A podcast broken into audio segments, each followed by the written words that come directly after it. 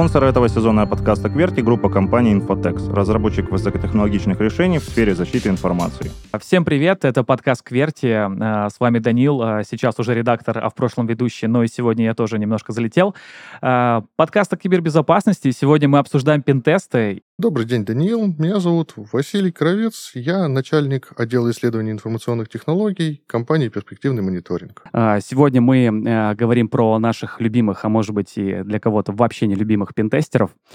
И э, у меня сразу же будет первый вопрос такой, может быть, немножко поверхностный, но, тем не менее, очень и очень важный. А, действительно ли вообще это важная сфера для информационной безопасности? Пентестеры — это вообще какой процент э, людей или, может быть, какой процент э, процессов, которые есть в информационной безопасности сегодня? На самом деле это очень сложный вопрос, чтобы его так в двух словах ответить. Несмотря на то, что информационная безопасность — это довольно широкая сфера, и в ней очень много разных процессов. Пентест — это, ну, я бы оценил как просто один из важных, может быть, даже ключевых, но mm. это всего лишь один из. Очень много людей занимается еще криптографией, много людей занимается yeah. э, System Operation центром, да, отслеживанием событий. И в этом смысле пентест — это, наверное, довольно не многочисленная какая-то группа.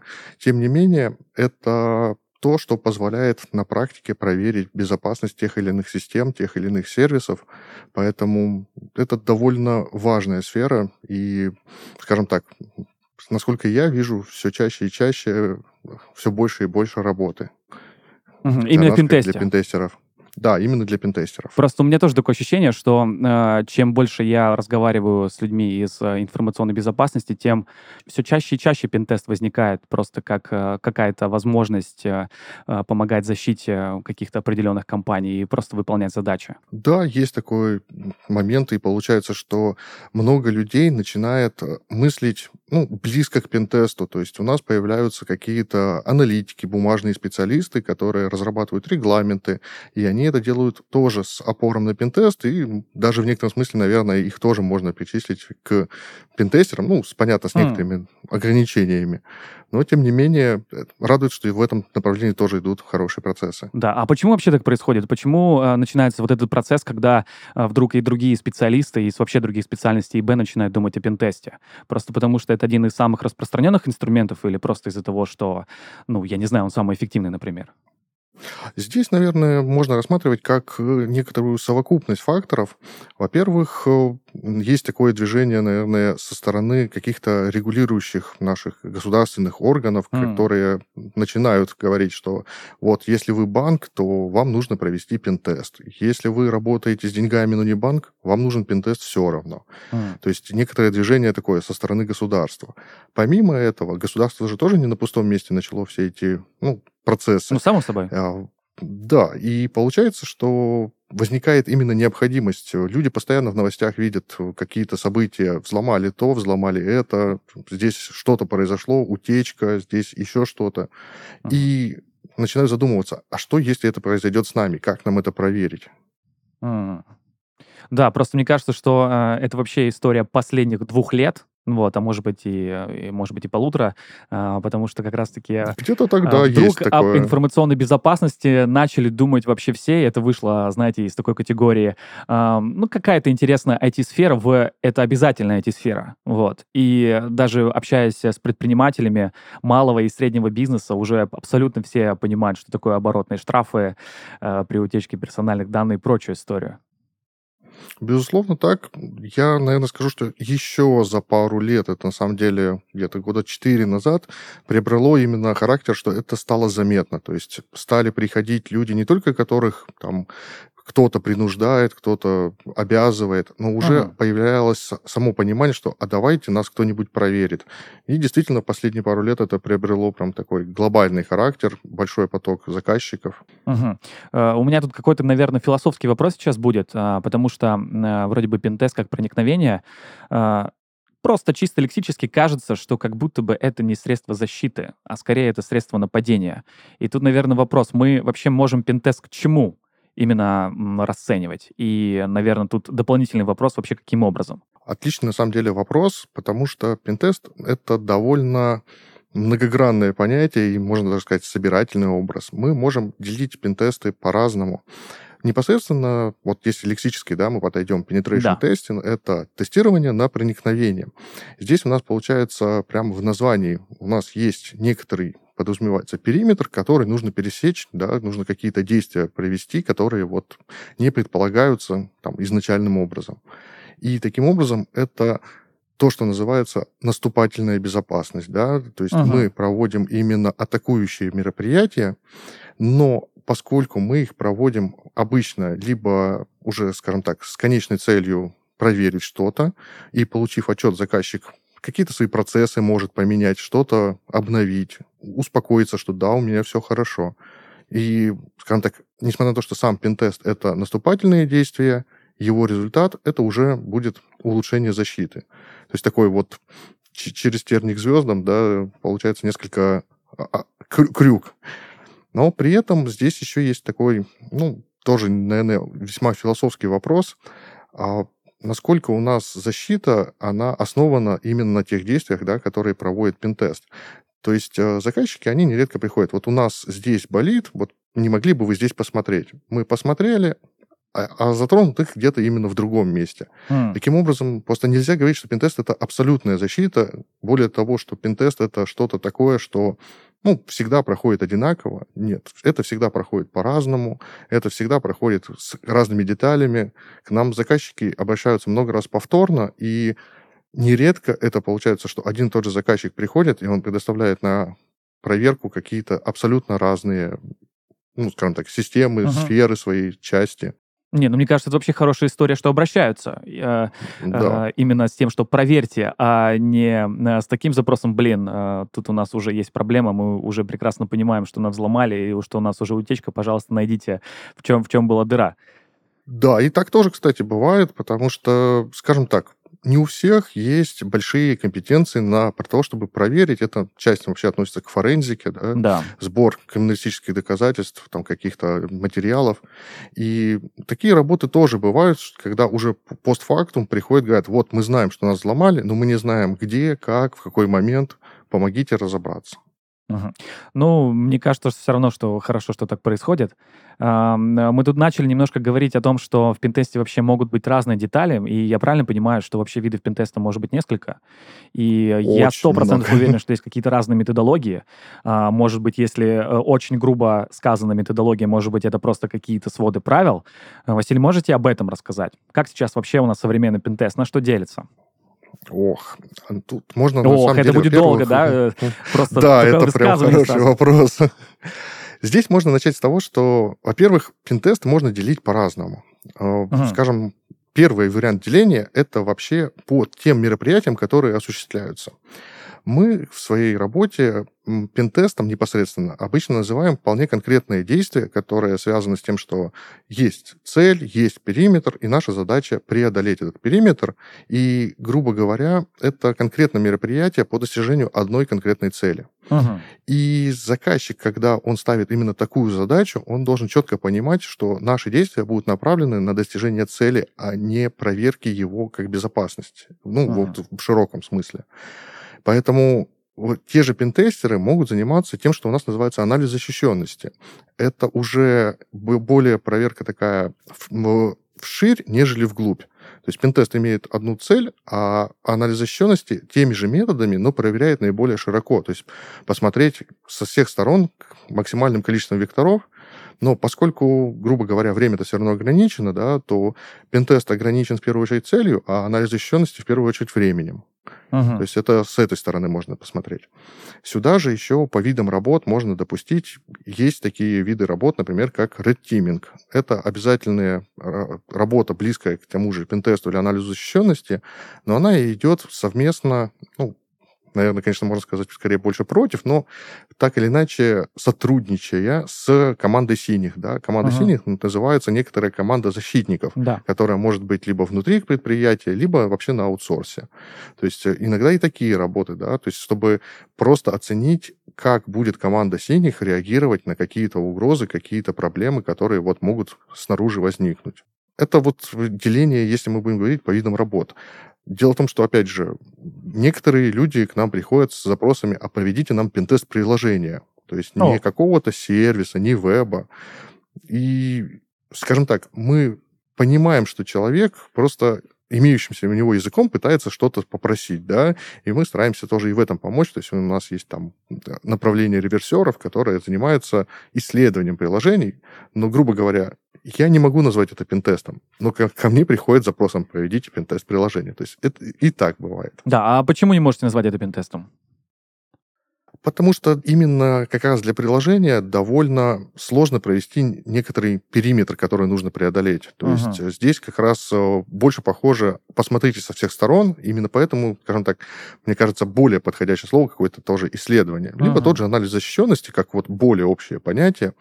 Но мы всегда понимаем, что то есть мы все равно ребят называем пентестерами, да, хотя чистых пентестов ну, делается не так много. Гораздо чаще заказчик хочет посмотреть, а как у него вообще все со всех сторон, поэтому ну, называть их аналитиками защищенности все-таки неправильно. Угу. А вообще это хорошая история, что заказчики обращаются а, с таким, а, как бы это сказать, очень широким запросом. Не в смысле, что, ребят, нам кажется, что а, вот здесь будут какие-то проблемы, а, можете здесь сделать пентест, а с таким запросом, ну, у нас есть вот такой продукт, пожалуйста, рассмотрите его со всех сторон. Просто а, как человеку не супер погруженному в ВБ с технической точки зрения, а, мне кажется, это такой м, совсем другой фокусировкой.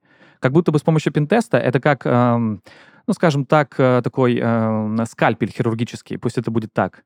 Небольшой надрез вот именно в той области, где нужно. А вот именно исследование, это кажется просто как э, сбор там первичного анамнеза. Да, кстати, в Кверте мы очень любим медицинские термины и аналогии, поэтому простите, пожалуйста. На самом деле аналогии довольно прекрасные в том плане, что действительно пентест в этом плане очень хорошо может подходить под скальпель. И здесь вопрос, если мы вернемся вот к тому, что хочет заказчик, на самом деле как раз есть две крайности. Первое — это заказчик приходит с очень конкретным пожеланием. То есть у нас была ситуация, когда к нам пришел человек, который говорит, вот у меня там есть компания, и у меня есть e-mail, вот uh-huh. там продавца. Вот взломайте, пожалуйста, e-mail этого продавца и сделайте там что-то. Mm. То есть вот, то есть запрос у него прям на конкретные даже действия. То есть не просто, что вот я хочу узнать там, как что-то в безопасности, а вот прям вот атакуйте человека, продавца, e-mail или что-то еще. То есть очень узкие работы — это грустно, просто потому что они очень, ну, скажем так, загоняют в рамки. Либо иногда есть, когда приходит большая компания и говорит, а мы хотим, чтобы вы проверили все. А у них просто тысячи машин, десятки веб-сервисов. Ой, работы работа... на десятки лет.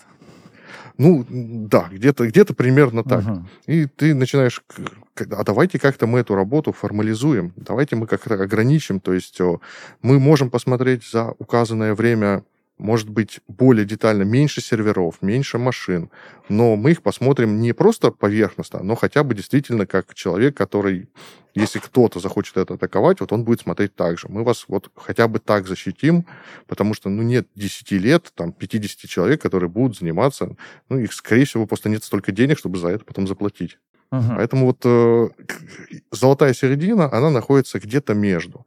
Либо люди при, примерно понимают, где бы им хотелось, чтобы у них что-то посмотрели, пусть даже широко. Либо они понимают какую-то конкретную свою проблему, но не предписывают нам, как нам с ней там, взаимодействовать, как нам с ней бороться. То есть мы бы хотели решать проблему, а не то, как эту проблему видит заказчик. Угу. У меня в связи с этим такой вопрос, возможно, он немножко каверзный, но тем не менее. Uh, я прекрасно понимаю, что uh, порой бизнес обращается за какими-то услугами, не супер сильно конкретно формулируя запрос, это первое.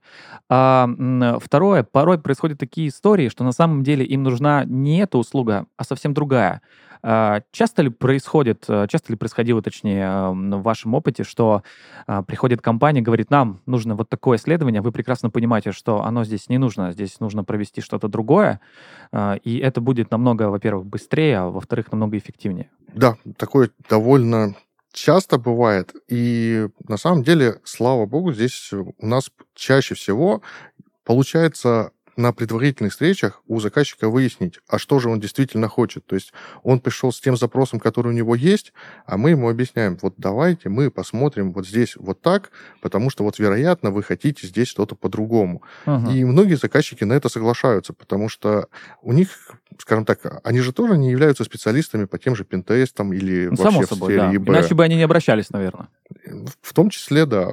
И поэтому удается в виде такого конструктивного диалога с ними достичь понимания того, а что же они хотят действительно и как это можно помочь. Ну, справедливости ради, бывает, что и не удается достичь такого понимания. Мы просто честно говорим, что тогда, ребят, вот мы этим не сможем заниматься просто потому, что это не будет полезно. Мы понимаем, что в итоге вы будете недовольны, поэтому нам проще отказаться от таких работ, чем вот формально их выполнять и потом разбираться с последствиями. Угу. Тут, наверное, у меня сразу же будет такой а, немножко крючок в сторону карьеры, наверное, ИБ-специалистов. Я об этом в связке с пентестом мы поговорим чуть позже. А, такой вопрос. А должен ли вообще технический специалист изначально думать о том, что вот на самом деле нужно клиенту? Это уже какая-то просто высшая точка осознанности технического специалиста? Или все-таки нет? Или это об этом нужно думать с самого начала, когда ты только идешь в ИБ, собственно? Здесь, наверное, очень такой сложный вопрос, что, скажем так, в команде кто-то должен об этом думать. Угу. Если а кто? есть специальный человек... Это должен быть лид? Это должен быть э, менеджер проектов? Как, вот как мы этого человека назовем? если, наверное, все, да, потому что, то есть, наверное, есть какой-то аналитик. Uh-huh. Этот аналитик, он понимает, что будет происходить, поэтому он должен об этом подумать. Есть лид, который отвечает за результат работы, поэтому ему тоже нужно помнить, понимать, что происходит. Ну и, безусловно, менеджер проектов, который непосредственно общается с заказчиком, он это все должен донести до ну, предыдущих двух людей. Да. И поэтому, а, скажем так, думать есть кому, да, и аналитику, и лиду, и еще кому-то, но если об этом еще в своих действиях будет задумываться и конкретный специалист, то тоже это ему плюсик в карму, поэтому... Это ему наверное, плюсик к грейду, можно... я бы даже сказал. Да, это, скажем так, это свойство высокого грейда, что человек будет думать не просто о том, что я буду делать, а думать для кого, для чего, что из этого получится и тем самым получит какой-то вот э, более осознанный результат, нежели я просто провел проверки по тем же методологиям ага. каким-то, которые мы ну, хотели обсудить. Да, кстати, про методологии-то мы ничего и не сказали.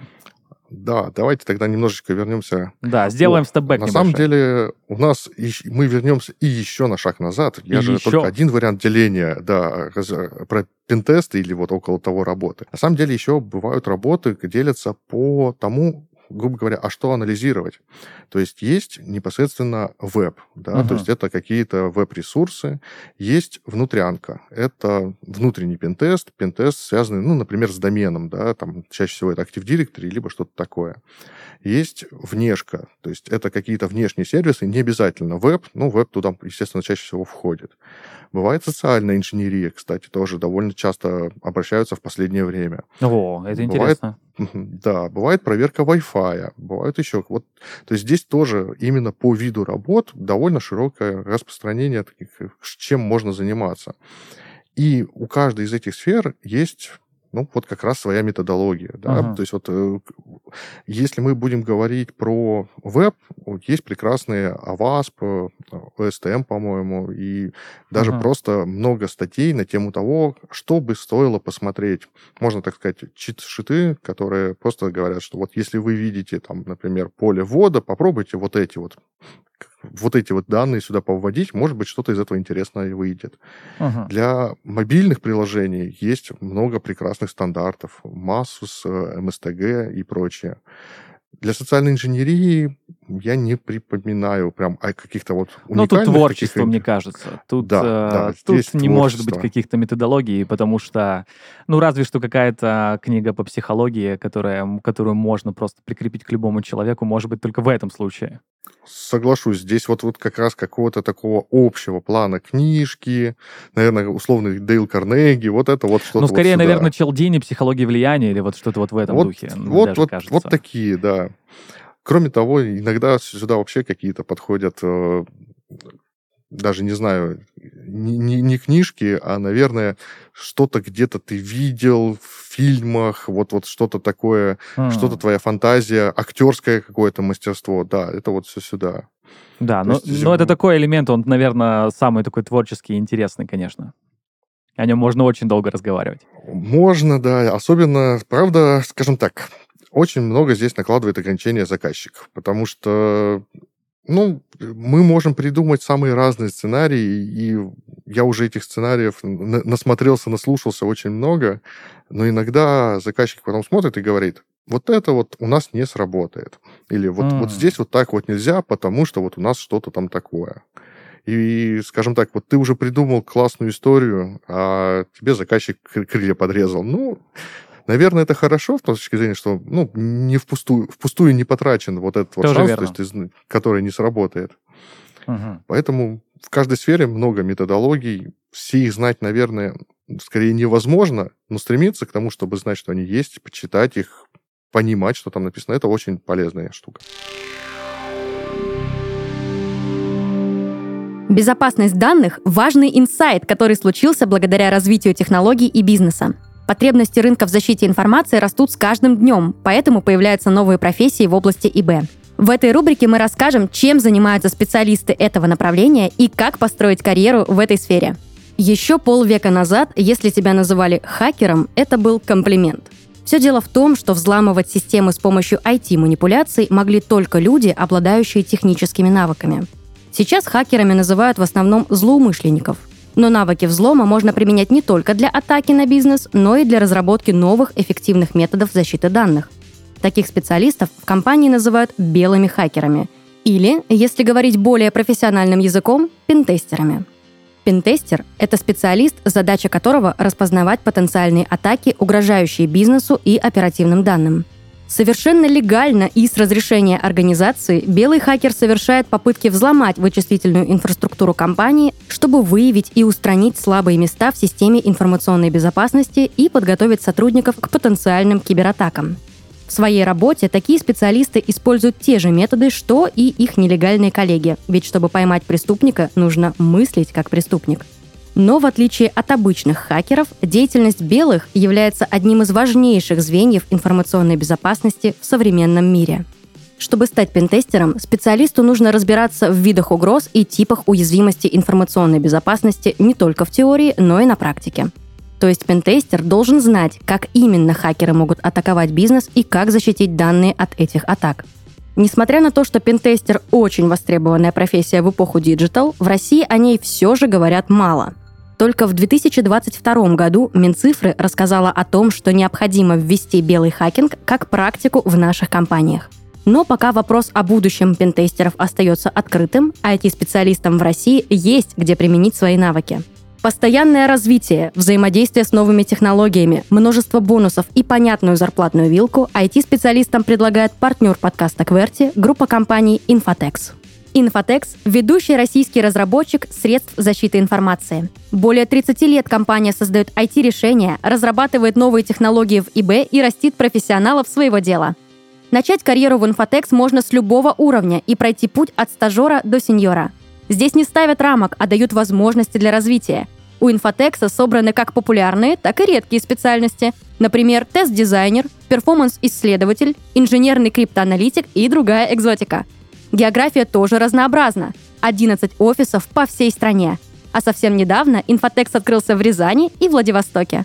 Работая в группе компаний, ты сможешь получить доступ к богатому стеку технологий, схемотехнике, квантовой аппаратуре и поучаствовать в производстве новейших решений в области информационной безопасности. Узнать о группе компаний подробнее, посмотреть вакансии или оставить свое резюме можно по ссылкам в описании. Стань частью команды серьезных экспертов своего дела.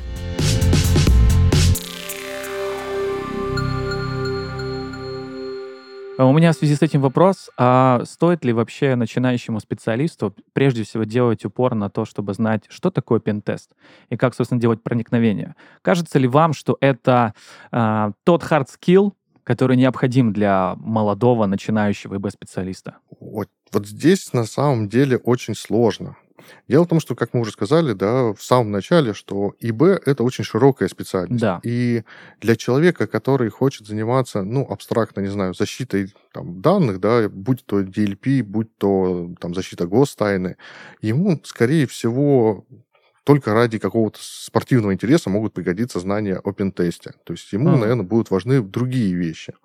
Тем не менее, для специалистов того же СОКа а, вполне стоит понимать, а как же пентест проходит, как же появляются те самые инциденты, те самые события, которые он смотрит и отслеживает. Что с ними можно сделать, как можно отличить ложное событие от истинного, да, то есть какое срабатывание стоит рассмотрения, а какое нужно убрать.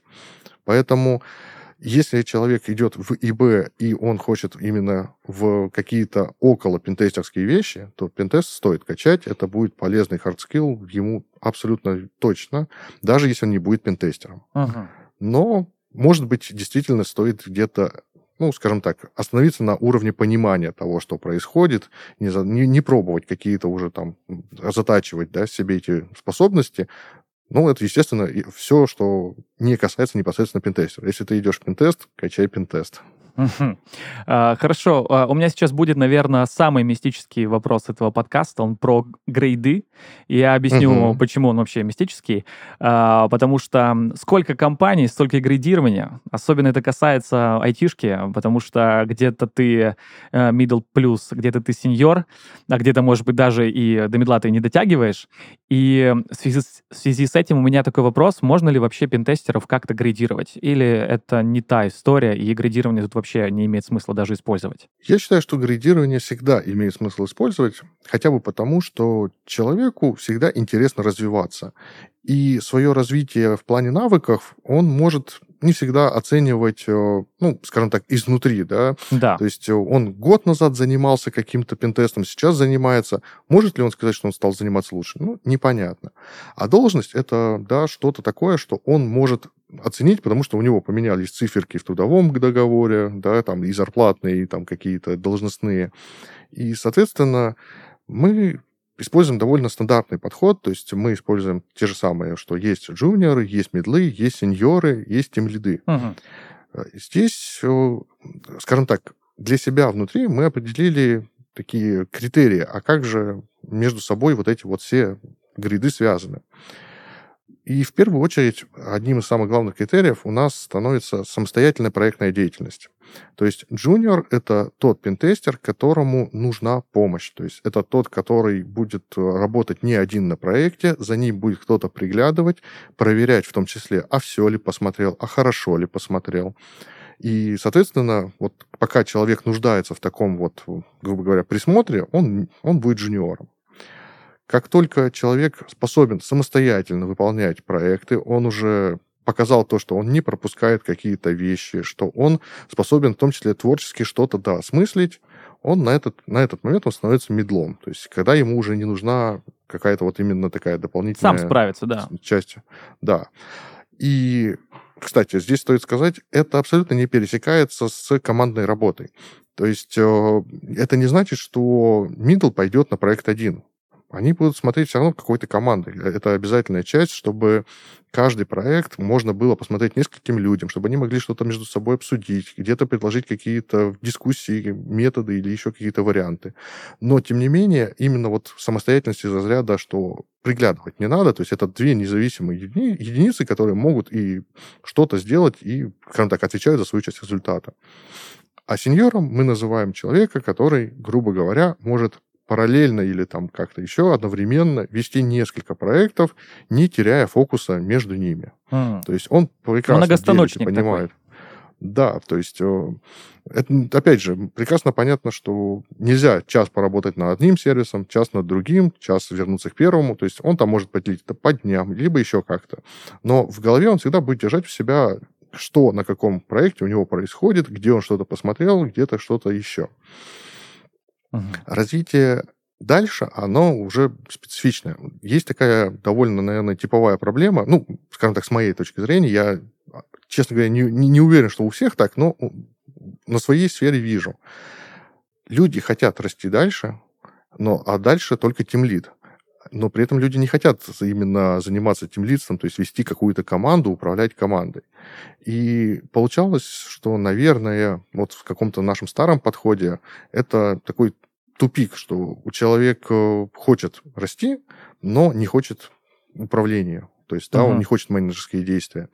Это тоже, часто, это тоже частая проблема, не только, мне кажется, в ВБ, а вообще абсолютно в любых сферах, даже не технических, потому что возникает Вполне такая может потребность, быть. ты понимаешь, что руками ты делаешь вообще все отлично, тебе хочется куда-то дальше, но ты просто внутренне ощущаешь, что управление это там либо не твое, либо ты не готов, либо тебе просто неинтересно.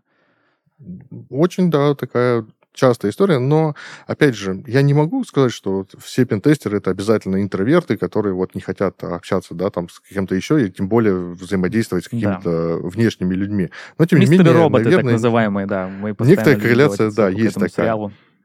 Грустные ребята в капюшонах, которые э, взламывают системы. Да, тем, поэтому мы сейчас в компании ввели, вот, э, грубо говоря, на сеньорском уровне два направления. Если ты хочешь быть тем лидом, ты будешь тем лидом, тебе выдадут э, каких-то, грубо говоря, подаванов, которых ты можешь следить, э, обучать, помогать им. Не хочешь, ты можешь продолжить рост свой именно как специалиста. И тебя не будут, то есть ты можешь продолжать расти, но при этом тебя не будут заставлять навешивать вот эти менеджерские обязанности. Mm. То есть это, вот это классный подход. есть такой вариант, да. И опять же, на самом деле, после того, как мы такой подход ввели, у нас на удивление, несколько людей все-таки сказали, а нет, а мы давайте попробуем темлидство. Mm. То есть, ну... Обратная психология специально... сработала, получается. Тоже такой Возможно, да. получился. Да. Но, тем не менее, и, и тот, и другой, скажем так, подход, наверное, имеет свое право на жизнь, поэтому, ну, посмотрим, да. что из этого выйдет. Ну, само собой. А, Василий, мы тут э, э, про градирование сказали, но э, мне показалось, что мы говорили только с точки зрения ответственности. То есть сначала угу. ты берешь ответственность частично. Ну, то есть за тобой всегда должен кто-то присматривать, за тобой следить. А потом, если ты middle, у тебя достаточно ответственности, чтобы брать определенный проект. А когда ты сеньор, у тебя достаточно ответственности, чтобы брать несколько проектов, не терять фокус и эффективности. А потом у тебя два варианта. Либо ты становишься еще более гиперответственным и берешь еще больше задач в рамках сеньора, либо берешь ответственность уже немножко из других. А, но мы ничего не сказали про харды. Они вообще важны в градировании? Обязательно, да. Здесь э, тоже можно высказать несколько вариантов.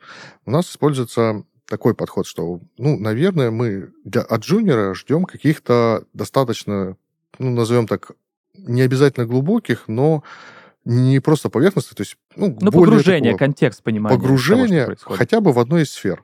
Вот то, что я обозначил, это именно, например, в вебе. То есть, ну, это довольно частая история, что джуны приходят именно со знаниями, именно как пентестить веб.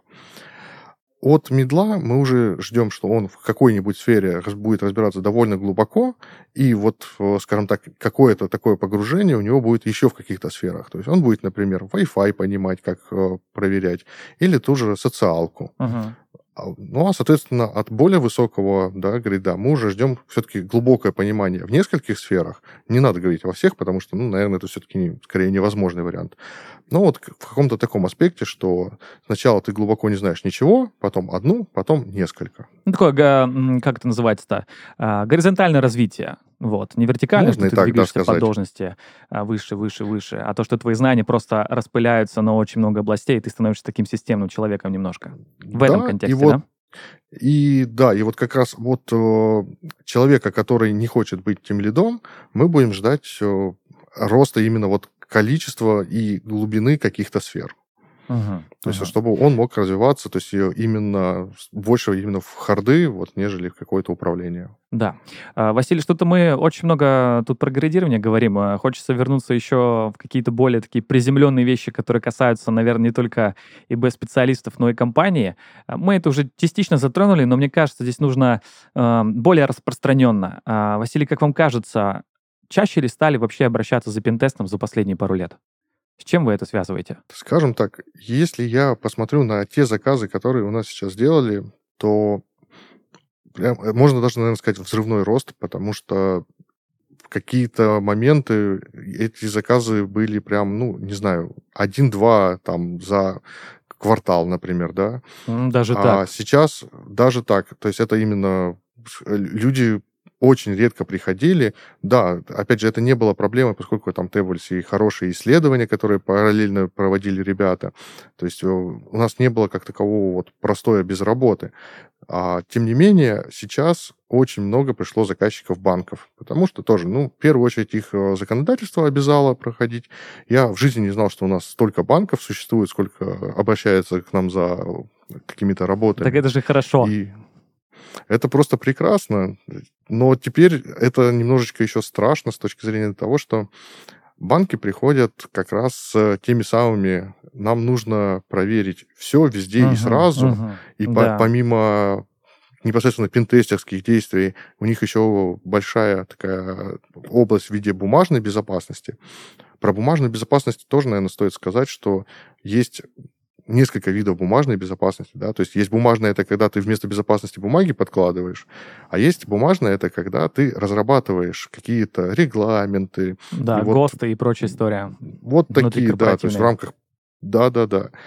И с этой точки зрения, вот я изначально знал, что бумажная безопасность существует, но я не разделял, что вот это вот такая разная бывает. И мне всегда казалось, что бумажные специалисты это, ну, что-то такое ненастоящее.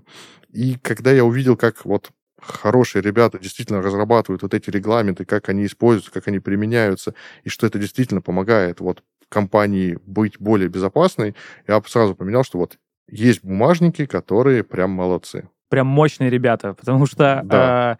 э, я общался с одним таким человеком, э, который работает на телеком-компанию, и там, конечно, такое мышление суперсистемное. Вот э, просто кажется, э, если ты общаешься с э, техническими специалистами, есть ощущение, что они всегда такие, э, ну даже не знаю, что-то приближено более к айтишникам. Вот, поэтому если люди, если вы общались с айтишником, то мне кажется, что люди из инфобеза они примерно такие. Но люди, которые да, занимаются да, да. бумагами, это вообще просто. Это это примерно как юристы. Вот, э, если вы хоть раз видели, как э, человек на человеческо-юридическом объясняет вам что-то, вот там примерно такие ребята. Абсолютная правда, да. То есть человек просто с пустого места тебе может процитировать несколько положений какого-нибудь ГОСТа. Да. Ты его номер-то этот не знаешь, а он его знает прям, что у него там внутри находится. И самое главное, это, скажем так, обычно действительно подходит, является каким-то важным дополнением в тему того, что происходит. Угу. А мы тут немножко начали говорить про закон, э, в том смысле, что э, законодательство обязало э, финтех проводить определенные процедуры, связанные с кибербезопасностью. В целом хотелось бы поговорить про именно юридический аспект пинтеста, потому что когда ты слышишь, что это проникновение куда-то, зачем-то, э, согласие заказчика в определенные места или не в определенные места. Как это все регламентируется вообще? Здесь очень много разных аспектов, и юридическая часть, она довольно важна. Например, э, мы абсолютно всегда за прям очень-очень редкими исключениями работы ведем только после получения письменного согласия на проведение работ, угу. в котором прописана и граница наших работ, и должностное лицо какое-то внутри компании, оно завизировало этот документ. Ну, грубо говоря, директор, да, например. Угу. Потому что мы прекрасно понимаем, что с точки зрения юридических вопросов, если мы влезем куда-то не туда, особенно если мы будем говорить про банки, uh-huh. да, то это может обернуться огромным количеством проблем, вплоть до уголовной ответственности. Поэтому вот, скажем так, я вот так очень аккуратно сказал, что кроме очень редких исключений, эти редкие исключения это когда, например, нам подписывают гарантийное письмо. То есть все равно есть какая-то бумага mm. о том, что это у нас легальные действия. И если здесь мы сейчас проговорили про какую-то юридическую сторону, да, то есть мы прикрылись юридическими бумажками, то у нас есть и технические методы. Да, мы можем всегда попросить какие-то, ну, скажем так, для тех IT-специалистов, которые когда-нибудь подтверждали, что их домен принадлежит вот именно им, для там, Яндекса, для Гугла или еще для да. чего-то, их примерно понимают. То есть э, Яндекс, Google просят, вы либо поменяйте какие-то данные технические о домене, мы их проверим, либо положите файлик какой-нибудь, мы его посмотрим. То есть мы именно фактически убедимся, что вы имеете возможность управления этим ресурсом, а значит, он там вам принадлежит, и от того, что мы с ним что-то сделаем, уже хуже не будет. Вот дополнительно к юридическим мы тоже можем такие вещи попросить, что а вот если домен действительно ваш, если вот у нас какие-то есть вот такие, ну, сомнения, да, например, то можно всегда будет вот хотя бы такую практику. Гораздо сложнее с какими-то другими вещами здесь поступить. То есть, например, заказчик предоставил IP-адреса. Вот как по IP-адресу проверить, что он действительно во владении заказчика? Ну, там есть, да, какие-то технические вопросы, там порты какие-то открыть, но это будет долго и непонятно. Поэтому mm-hmm. здесь чисто техникой это решить нельзя. Приходится иногда уповать именно на юридическую чистоту, что есть бумага, она с печатью, она с подписью, поэтому мы... Которая от чистые... ответственности, скажем так, немножко избавляет. Да, скажем так, она помогает нам разделить эту ответственность да, с uh-huh. нашим uh-huh. заказчиком. Uh, у меня тут два уточняющих вопроса, потому что мне кажется это супер интересным. Uh, ну, наверное, начнем с первого. Uh, часто бывает так, что когда ты читаешь определенные договоры, ты чувствуешь, что здесь есть какая-то лазейка, ну, предположим, или что это описано слишком общо. Мне интересно, как это, как происходит э, вот эта э, коммуникация между э, компанией, которая предоставляет э, услуги по кибербезопасности, и просто компанией-заказчиком, потому что порой э, технический специалист может это читать и понимает. Ну, мне очень сложно придумать пример, поэтому он будет такой очень символический, что uh-huh. он читает э, определенный параграф или там определенную строку и понимает, что он может здесь сделать больше, ну, просто по документу. Вот. Но при этом он, э, скажем так, у него возникает сомнение, стоит ли ему это делать. Это вообще частая история. И, наверное, второй вопрос, насколько жестко э, задокументировано, в принципе, пентест, когда обращаются к компании. Нужно ли описывать прямо вот четко, подробно, конкретно, со всякими примерами и антипримерами, что делать можно, что делать нельзя? Наверное, я начну со второй части, потому что с ней чуть-чуть попроще. Есть э, разные заказчики, и иногда договор приходит именно, ну, точнее как, не договор, а предложение, да, то есть вот какой-то предварительный вариант или там что-то на базе каких-то предыдущих, и там ты просто читаешь, там про пентест написано буквально несколько строчек, то есть в духе исполнитель проводит анализ защищенности и предоставляет результат в виде отчета. Ты на это смотришь, думаешь, ну, люди просто написали, надо делайте работу, заплатим деньгами, да. Ага. Ну, тут хм. уже дальше идут какие-то внутренние договоренности, потому что все-таки надо где-то ввести уточнение. То есть там, например, может быть, может быть прописаны состав работ, там, проверить то, то и то. То есть какие-то уточнения обычно все-таки бывают. Но даже если их изначально нет, мы предлагаем их прописать. Хотя бы, чтобы тоже со своей стороны быть ну, скажем так, прикрытыми от того, что нам сказали, гипотетически могут сказать что-то в духе, а вот мы здесь ожидали такой результат, а вы такого не сделали. Поэтому вот у нас есть свой типовой вариант, и от таких самых общих случаев мы немножечко защищены тем, что мы просто предлагаем, давайте пропишем технические вопросы. Ага. Поэтому здесь вот, скажем так, удается обычно достичь взаимопонимания, но справедливости ради многие, те, кто из заказчиков приходит за пентестом, они не часто делают это в первый раз. То есть у них вполне правильная практика, что пентесты проводят разные команды, разные компании, и они свой следующий договор просто составляют на основе предыдущего. А угу. поскольку предыдущий уже кем-то исполнялся, они на те же грабли уже, наверное, наступали, там и тоже, скорее меняли. всего, какие-то технические... Да, что-то да. меняли, если это было не так. Да, поэтому очень часто к нам приходят вполне хорошие такой, варианты, где прописано технически, что нужно сделать, ну, либо мы помогаем, такой вариант составляем, да, ну, например, для тех, кто приходит в первый раз. А ага. про первый вопрос, если мы смотрим, то очень часто действительно появляются такие какие-то прям внутри договора прописано, что обязательно проверьте там на уязвимости вида, там, не знаю, SQL индексы, CSRF, еще что-то прям большим списком. То есть это прям не юридически какая-то значимая информация, а именно уже, по сути, информация для пентестеров.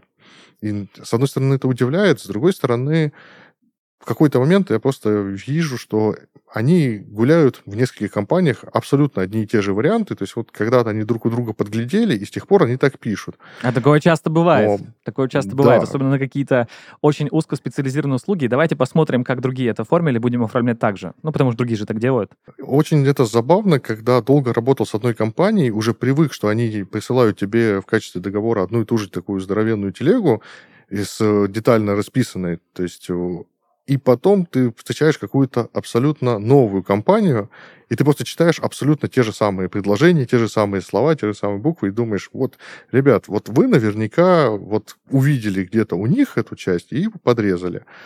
То есть, ну, в целом мы таки, к таким вот более детальным описаниям относимся хорошо, потому что, ну, если они есть, возможно, это можно трактовать как, что заказчик понимает, что он получит, да, то есть он уже там более подготовлен к вопросам каких-то уязвимостей или еще чего-то. Но если этого нет, это не проблема. Угу. А, у меня тут вопрос, который антизаконный, назовем это так. У меня вопрос про этику. А, уместно ли вообще слово этика в пентесте или нет? Более чем.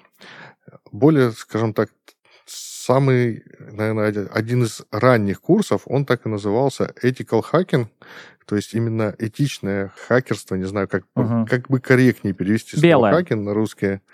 Да, Л- соответственно, выражение, у нас да. есть белые шляпы, черные шляпы, команды разные, да.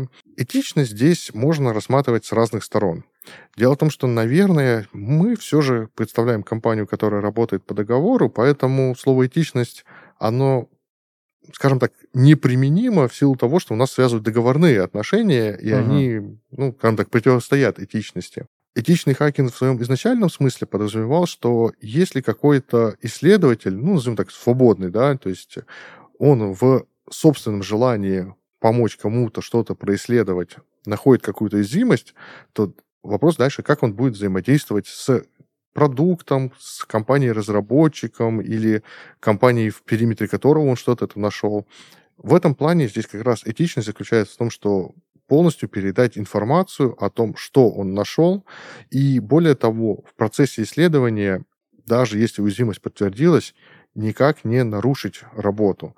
То есть он, скажем так, исследователь может понимать, что вот если вот он сейчас запустит какую-то команду, то это может парализовать работу там, на несколько дней.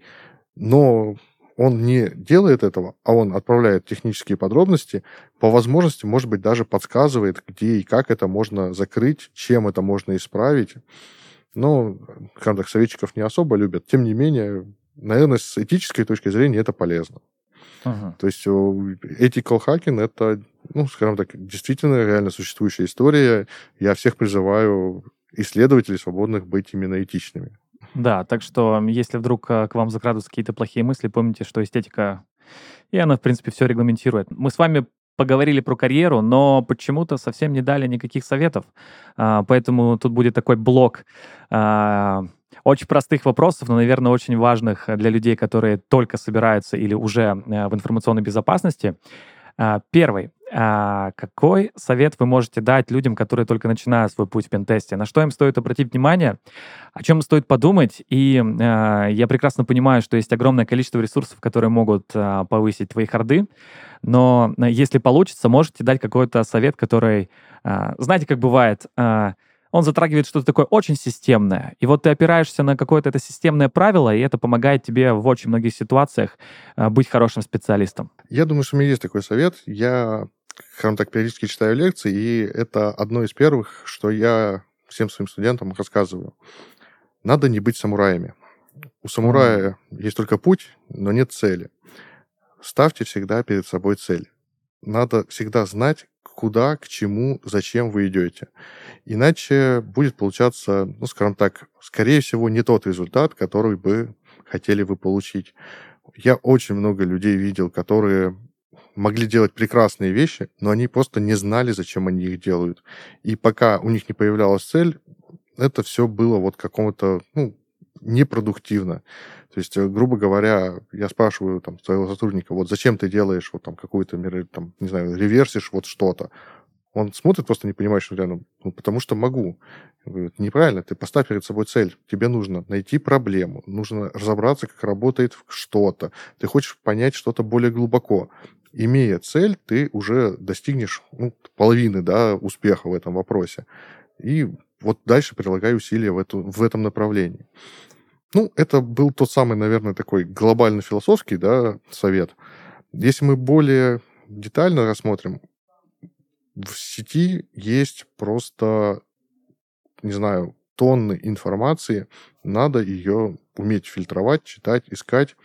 всегда есть прекрасные ресурсы. TryHackMe, HackTheBox, RootMe. А, есть прекрасные всякие сайты, сборники типа HackTricks. Пожалуйста, вот можно все это читать, можно это все смотреть. А, там часто всякие ну, например, тот же Hack the Box предоставляет бесплатный доступ к лабораториям, которые позволят, ну, называется, в практику провести, при этом не сломать никого действительно там важного, то есть не понести какой-то ответственности, что вы ломаете какую-то организацию. Ага. То есть это действительно хорошие материалы. Да. Кроме того, существует множество именно таких а, каких-то соревнований, те же CTF соревнования, когда которые ну, не обязательно проходят в режиме онлайн, они могут просто быть предыдущими, выкладываются задания, выкладываются виртуальные машины, Раньше был ресурс, кстати, давно не проверял, Vuln Hub, на котором можно было скачать просто, не знаю, сотни виртуальных машин, которые содержат заведомо подготовленные уязвимые какие-то конфигурации, чтобы вот просто посмотреть, как те или иные уязвимости работают, то есть тоже на, на живую попробовать себя в пентесте. Здесь очень много практики, поэтому Просто mm. стоит пользоваться всеми этими возможностями, не откладывать их, потому что всегда кажется, что, ну, хорошо, я всегда успею там что-то зарегистрироваться, что-то потыкать, попробовать. Есть время. Зарегистрируйся, потыкай, попробуй. А, у меня тут два дополнения по поводу вот этих двух системных советов. А, первый про самурая, о том, что цель-то важна, а не только путь. А, Василий, вы сказали, наверное, самое главное слово, которое может помочь человеку, это слово «зачем». Угу. Потому что если чем чаще это слово возникает, э, тем лучше человек понимает, что вообще происходит э, и действительно зачем это нужно. И эм, э, по поводу второго, наверное, самое, самый важный soft skill современный вообще, наверное, любого специалиста — это гуглить. Безусловно. Вот. Полностью поддерживаю. Да, потому что всегда, если возникает какая-то проблема, скорее всего, скорее всего, она описана или хотя бы частично описана, или хотя бы есть какие-то э, типовые задачи, которые очень сильно похожи, и можно просто взять, посмотреть, что делают другие, научиться делать это самому. Я даже тогда немножечко еще углублю первый совет. У меня есть как бы продолжение к него, и вот оно как раз состоит в том, что нужно четко разделять вопрос, зачем и почему. Mm. То есть... Э, а в чем различие? Зачем? Э, почему это что меня мотивирует что-то делать, да, а зачем, к чему я стремлюсь. Mm. То есть в одном случае, грубо говоря, причина, а в другой случае следствие. И именно вопрос «зачем» он гораздо более полезный, чем вопрос «почему». Потому что на вопрос «почему» всегда можно ответить довольно простыми вещами. Если «почему я что-то делаю?» Потому что могу, потому что захотел, потому что так сложились обстоятельства. А вот зачем это уже вопрос, ну, более простой формулировки. Для чего? Что я получу? Чего я достигну? Здесь анализ и... должен быть уже какой-то. Да. Потому да, что почему это шаблонные головы. ответы. Согласен полностью. Без ответов на эти вопросы человек не сможет не только что-то, но и развиваться, как мне кажется. Ну, и прогугление абсолютно соглашусь, потому что, наверное, очень много, как и у программистов справедливости ради, то есть, наверное, даже и у других IT-специалистов, вот уж не в IT-специалистах я просто банально не знаю. Это то же самое. Ну, наверное, тоже. Не переживайте, Наверняка. Google вообще помогает всегда везде во всем. Наверное, не хотел бы от врачей в первую очередь что-то слышать в таком духе. Ну, с врачами отдельная какая-то категория, конечно. Нет, ну... Тем не менее, знаю, точно пользуются. Справедливости ради, я прекрасно знаю, что у врачей есть э, специальные приложения, в которых есть э, э, описание всех болезней, всевозможные взаимосвязи, и люди этим пользуются. Я даже знаю пример, как врач 60 лет пользуется приложением, и он вообще не смущается, потому что он прекрасно понимает, что человеческая память ограничена. Вот, и как прекрасно, что сейчас можно зайти в приложение и посмотреть все, что тебе необходимо, а не идти в библиотеку и перекраивать кучу книг, чтобы найти то, что тебе нужно. Здесь вопрос, кто наполняет эти приложения, потому что в том же сообществе программистов, да, ты можешь получить десяток ответов из разряда «Да зачем ты вообще что-то такое делаешь?» и только один ответ «Как нужно что-то это сделать?» Согласен. Ну и в, в, в пентесте похожие есть истории. Надеюсь, что в медицине там действительно люди стараются полезную информацию написать. Да, э, тоже на это надеюсь. А, Василий, у меня тогда последний вопрос. Мы, э, наверное, так немножко сказали про какие-то системные вещи, в принципе, для всех, и особенно для новичков, э, потому что эти советы, мне кажется, очень полезны. А какой совет вы можете дать людям, которые уже в пентесте, которые уже этим занимаются, и на что им стоит сейчас обращать внимание в рамках своей карьеры? Скажем так, советчиков много, а человек, который достиг уже каких-то высот понимания там, в той или иной области, он меньше всего предрасположен слушать чьи-то советы, да, наверное. Тем не менее, наверное, самый главный совет, который можно здесь дать, надо всегда стремиться что-то в себе развить. Не стыдно чего-то не знать, стыдно не пытаться узнать что-то новое. И пусть даже если там, человек сам по себе считает, что он достиг уже, там, не знаю, 99 уровня из 100 в какой-то области, надо потратить силы, найти возможность получить этот сотый уровень. А если ты считаешь, что ты достиг потолка и знаешь уже вообще все, то развей область, найди, создай что-то новое. Всегда нужно продолжать развиваться, развивать себя, ну, хотел бы сказать, меньше прокрастинировать, но знал бы... Ну, невозможно. Кто, сколько я прокрастинирую, да, ну, как и многие другие люди. Поэтому не останавливаться в своем развитии, как бы высоко человек не поднялся. Класс. А, на этой мотивационной ноте я предлагаю, наверное, заканчивать наш подкаст. Это был подкаст «Кверти». Мы сегодня говорили про пентест. Мир этот невероятно широк и невероятно много в нем разных сфер. Надеюсь, что вам понравилось, поэтому подписывайтесь на наш канал, ставьте колокольчики. Ну, вы сами все знаете. Спасибо, что смотрели нас. Василий, спасибо, что пришли к нам. Всем большое спасибо и вам особенно.